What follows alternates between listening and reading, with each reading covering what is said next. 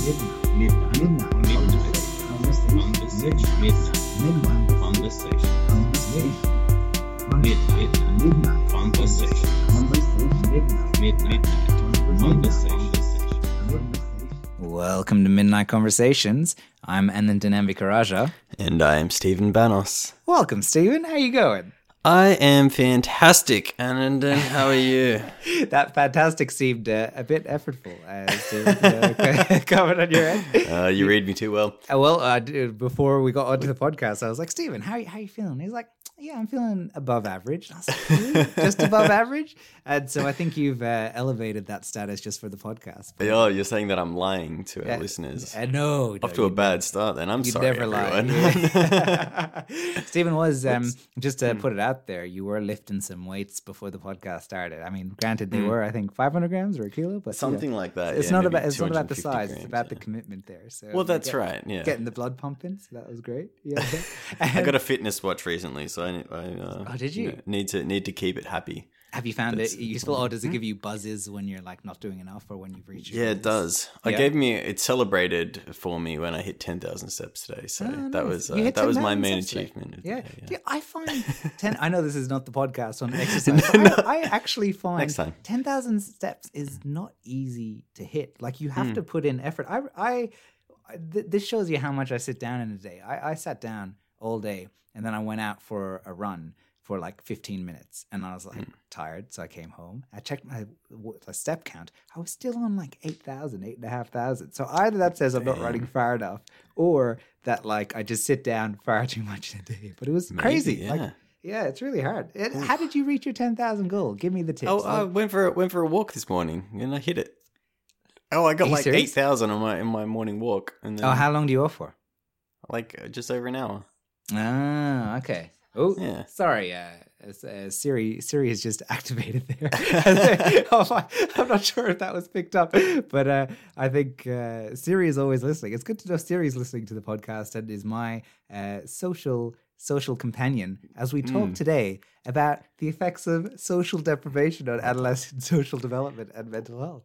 Well done. Yes, so that is Thanks, today's paper. You found this one, Anandan. Were you uh, were you feeling particularly lonely when you picked this paper out? I was, uh, yeah, we, we'd skipped a week of midnight conversations, and I was, I was just feeling really sad looking into this. This is what, what I'm feeling down. I just look into papers on on social deprivation. No, uh, the reason why I found it interesting was because it was just a, a topic which I found uh, like relevant in the current state of COVID. Everyone is at home. Not everyone is living with others. Sometimes they're by themselves. And I was interested to know the effects that that had on people's mental health, but also specifically in teenagers. And so I went online and I, I looked up some papers, and, and it led me to this paper in particular, which is a review of some of the main research that looks at social development and um, mental health w- linked with social deprivation. And the reason why this is a cool paper is it's actually a preprint. Have you heard of a preprint before, Steve? no, I noticed that. I didn't know what it meant. Explain, Hmm. Yeah, so please.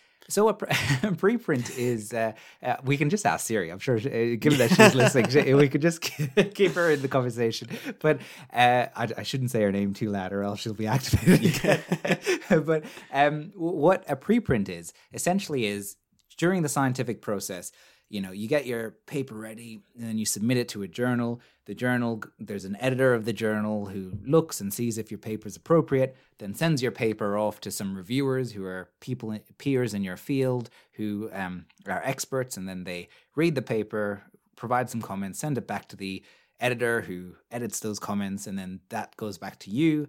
You respond to those comments, make changes, send it back to the editor, sends it back to the reviewer, and it just goes on and on. You're going back and forth until things are ready and then the paper is published and this is the it's it's a necessary part of science the peer review process and it's how we get you know we try to keep a, a, a standard for science and this is what helps that standard uh, ha- happen. But preprints uh, what they do is they they circumvent this process in a way by just putting the paper up online before it's undergone some sort of review process but it allows everyone in the world to read and comment so you're not limited by a sample selection of two reviewers who you know may or may not be good uh, reviewers. They, you're you know open to anyone in the world who can write feedback and comments, and then you can take on board what you think is relevant and uh, improve the manuscript before submitting. So there's an advantage of your research is out there very, very quickly to everyone. And also, you get a lot of feedback that comes back from the paper. So, so there's so many advantages to it, and that's why we were able to find this topic, which relates specifically to adolescent uh, social deprivation for COVID nineteen. Like it, it happened, you know, within the last few months, and we're able to find it. So That's, very interesting. I mean, this paper does take a pretty broad overlook of the issue, right? Yeah, It just sort of discusses the context of um, social distancing and, and the coronavirus and how we've Mm-hmm. all been kind of more more separate, um, more isolated. Yeah. Um, and then it sort of discusses mental health issues around it. So it doesn't really go in depth that much in terms of its, you know, like Yeah, exactly. I mean, it's not really an ex- uh, what some we're used to in some papers of it being an experiment or a systematic review. It, this is more just a broad discussion of the research in animal and human findings and and how that can apply to you know adolescents currently living today. So Yeah. Well, Yeah. So is that is that potentially a shortfall of? Is there potentially a shortfall in science there where it's it's pretty slow to react to circumstances? yeah, um, like coronavirus is is proposing a, a pretty good opportunity for scientists to like examine the brain in in a totally you know new new context. Right. Mm, There are so many changes to our behaviors, but is the science world able to respond quick enough to these changes to say like oh we're going to put out a questionnaire to a thousand people now and, and, and you know get some real data Yeah, it's it? it's a it's a great point because I think there, from my perspective, like maybe some science can be reactive and quick, but from what I've seen, broadly speaking, when it comes to health issues, science is slow because the process mm, demands it by review and and uh, multiple experimentations over long periods of time. The best example I can think of off the top of my head is um, the use of e-cigarettes uh, or or vaping. Right when that came out. Uh, people were shifting from smoking cigarettes to va- vaping because they thought it was healthier for for them because it didn't um you know less nicotine than a cigarette and um maybe there were more health benefits. And so people weren't sure. So policy policymakers came to scientists and said hey um what do we tell people about e-cigarettes? And you know we were able to make some recommendations or the scientists who were in that field were able to make those recommendations. But the you know the depth of them like the underlying message was we sort of have to wait and see as well. We need to see what the effects are over time. So we have to see people who keep smoking as normal cigarettes and smoke who those who use vaping and see what the outcomes are over across period of time of years and and and see what the effects are. So i think you, you know it, it's sort of you can think of it as a pitfall of science but also um in terms of the scientific process it's it's a necessary part of science so that we get things um i guess right in a way so yeah yeah yeah, but i guess i guess one of the one of the um purposes of this is to help inform government decision making as well. Exactly. Yeah so- exactly. maybe in saying that it's best to give a bit of a rundown as yeah to, i think so. I mean another reason why i, I picked this paper was um, there were some really nice key takeaway messages from the end of it with like they talk about so many things but they synthesized it into four key messages which were um, physical distancing measures to contain the spread of covid-19 virus have removed many sources of face-to-face social connection from people's lives so this may affect people's mental health particularly in adolescence, a period of life characterized by heightened need for peer interaction, is what they argue here. Um, and they, you know, say also that adolescents' use of digital technologies and social media might mitigate some of the negative effects of social distancing, which was sort of the key takeaway from the paper. So.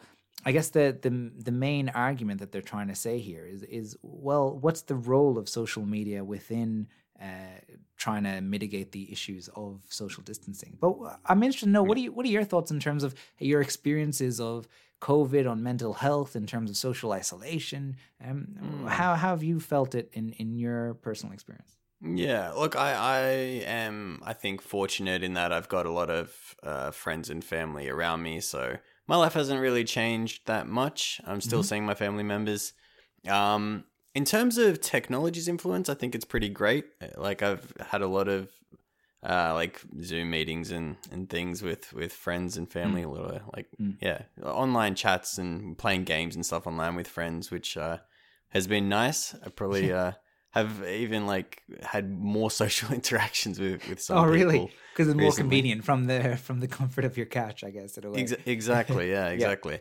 Um, it's also been great seeing like my parents and like I found like a lot of the like my uncles and aunties and the kind of the older generation have been really uh, getting the most out of these like online.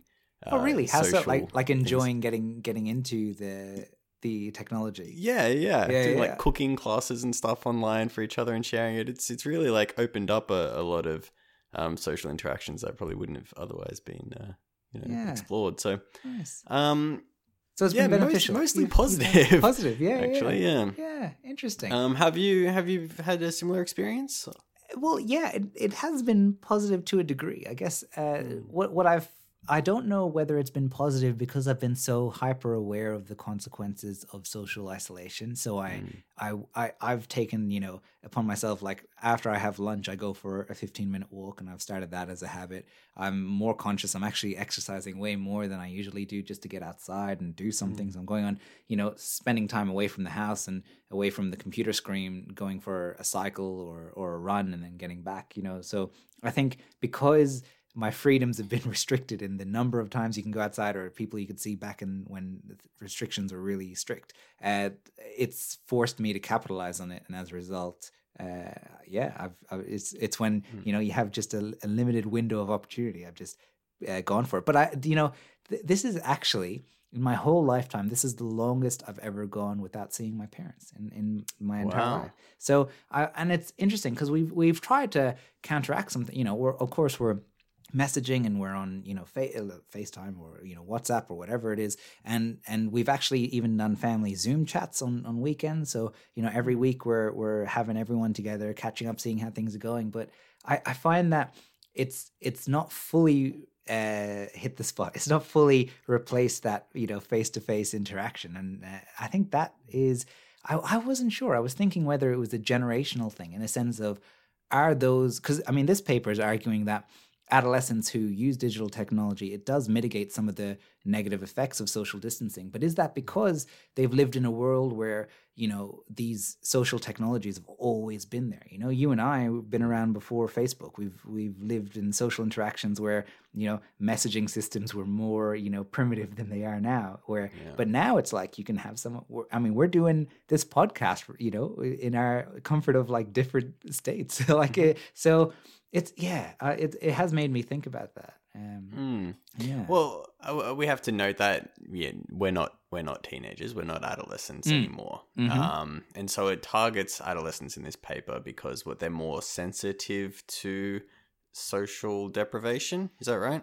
Yeah, essentially. I mean, So- I think uh, social deprivation in childhood uh, is is a big focus of study. There's actually, have you heard of um, Harlow or Harry Harlow? Um, It's a, No. f- a- a famous name in psychology, sort of infamous in a way, because he was uh, doing a lot of experiments in the 50s in monkeys, and he was looking at. Uh, so he looked at social deprivation and used animal models to study depression. And so what he would do was he'd actually um, get monkeys, uh, baby monkeys, and left left them alone for six, uh, three, six, 12, or twenty four months in total social deprivation. Yeah, super sad. Yeah, I Hmm. Know it was. sad. It really. I mean, this is all done before you know a really important thing called ethics was introduced into science, which is so- you know this these experiments would not happen nowadays. Uh, it, it's so strict, like it, it, Mm. it can't happen. But when it was done back here, um, here's what Harlow wrote. I found a little excerpt of uh, what he his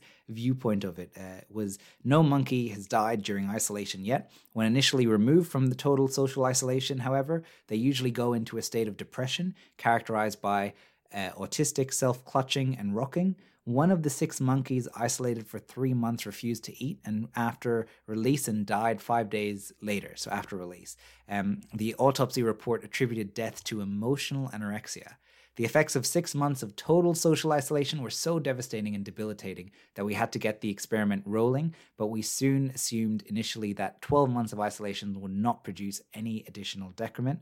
Uh, this assumption proved to be false. 12 months of isolation almost obliterated the animals socially.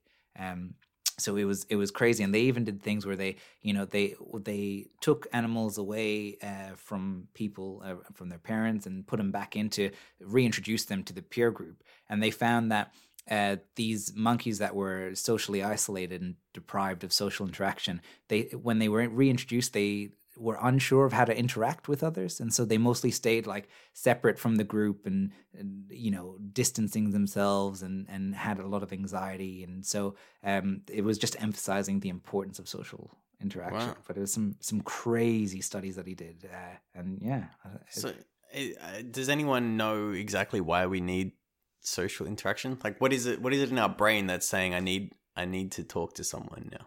yeah um, there's there's uh, a lot i think that it goes a lot into maternal uh, you know and paternal interactions and the idea that you know babies require this sort of support initially. I mean in terms of neurologically which this paper looks into a fair bit um, there have been studies that looked at what uh, so like social deprivation in early childhood can do to the development of the brain and they found drastic reductions in areas um, which are like the front of the brain, the prefrontal cortex, and also um, area that will sound familiar to listeners of the show, regular listeners, the hippocampus, which is the part important in memory, but also the amygdala, important in emotion regulation.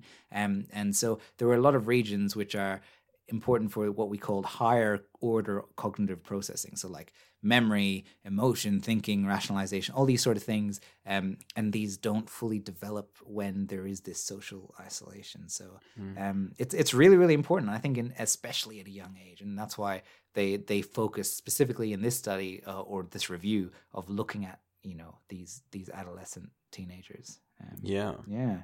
Okay. So now this looks at like uh, mental illness as as an outcome of um, social deprivation.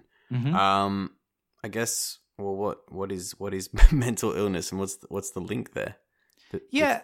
Um. So, I mean, research has shown like a lack of social networking can predispose people to mental illness. I mean, it's so complex, and there's so many Yeah. things. Genetics are a massive component when it comes to mental illness, as, as with a lot of things in terms of. But you know, clearly, the environmental influence of social networking can be important. But um, it it can be uh, mental illness can be attributed to some social deprivation that can occur in people's lives, or uh, uh, if they feel that they don't fit within the social structure, um, it can become difficult to, I guess, you know, find that sort of rhythm to, yeah, uh, overcome certain difficulties, or even even persevere or, or live with mental illness. So, so there's a lot of complexities in that, but uh, the, I think that's why there's that link because people have shown previously that social deprivation deprivation is not good for mental illness, and that's why there's many studies now that are wanting to look at the effects, especially with if you think Stephen about like this year, it's been crazy. Like there was the bushfire, right, and then all the smoke that happened, so people were hmm. inside their house, and then the and then they had you know in Canberra we had these crazy hailstorms which caused damage everywhere, and then we had you know coronavirus, all all these sort of crazy things that are happening, and it's like the toll is not just social isolation. It's the you know people aren't working as much. They're you know I'm lucky enough and, and you as well we're able to work. And it's something not only to keep us busy but allows us to interact with others as well so there's a lot of benefits we have from being active socially and with work that a lot of people don't so all of these things can you know weigh in and and co- you know add to mental illness so Yeah. it can be I mean, I mean, there's there's a lot of discussion around mental illness now, and you know, like, Mm. which is great like, yeah, It, no, it, it is, it is, but I think the understanding around it is pretty limited.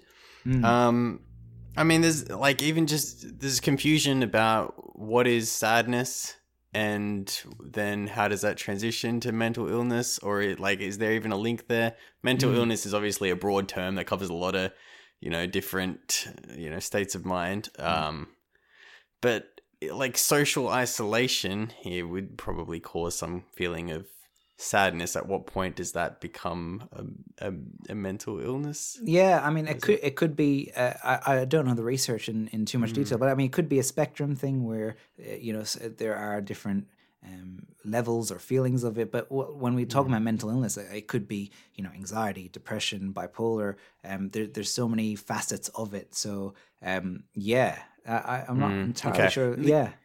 It's, I know, w- it's, a- wouldn't- it's a I tough question. I wouldn't, I wouldn't say that happy people are, or you know, free from mental illness as well. You know, so it's it's it goes more philosophical to what is happiness and what is. But uh, Well, I think, of course, yeah. yeah, but, but one thing, like uh, f- to give you like an anecdotal example, one of my friends recently had a baby, and she, you know, before this was like in it, she was thinking about what to do once the baby was coming in, in terms of pre- preparations. She had all these mothers groups she was going to go to. She had all these, um, you know, things she wanted, activities she wanted to do as soon as the baby was born. Then coronavirus happens, and then all these mothers groups, you know, transition to online and Zoom meetings. And so, and, and like I've been teaching on Zoom, you know, since everything's happened and we've moved to uh, distance learning, and it things that I've noticed in the classroom, like it.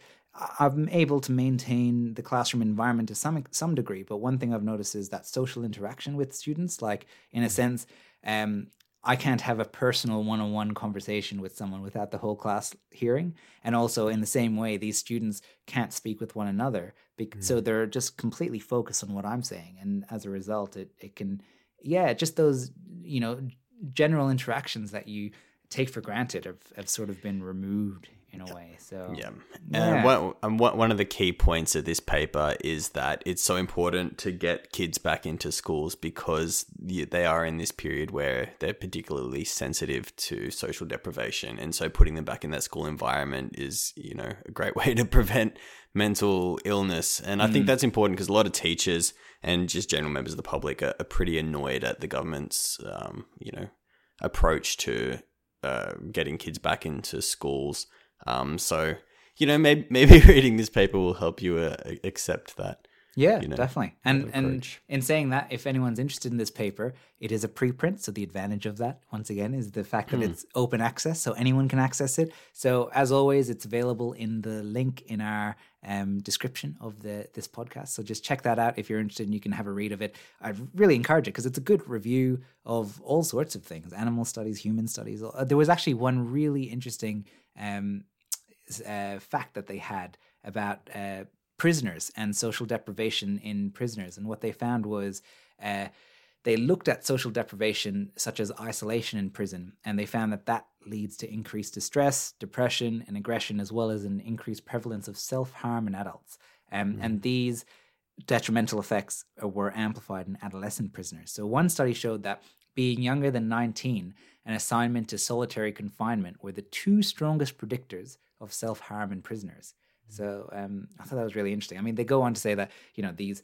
The nature of the studies meant that there they may be non-representative groups, which means that maybe it doesn't uh, this uh, result doesn't uh, translate to all prisoners. It may not be always happening, but it was interesting enough that to me that it happened in some studies, and I was like, wow, that's great. It's uh, we I think we're social creatures, but even whether you're an introvert, extrovert, I think uh, so. If anything, COVID has taught us is social interaction is important. Yeah. So maybe um maybe prisoners can be given access to like Facebook or Instagram or something.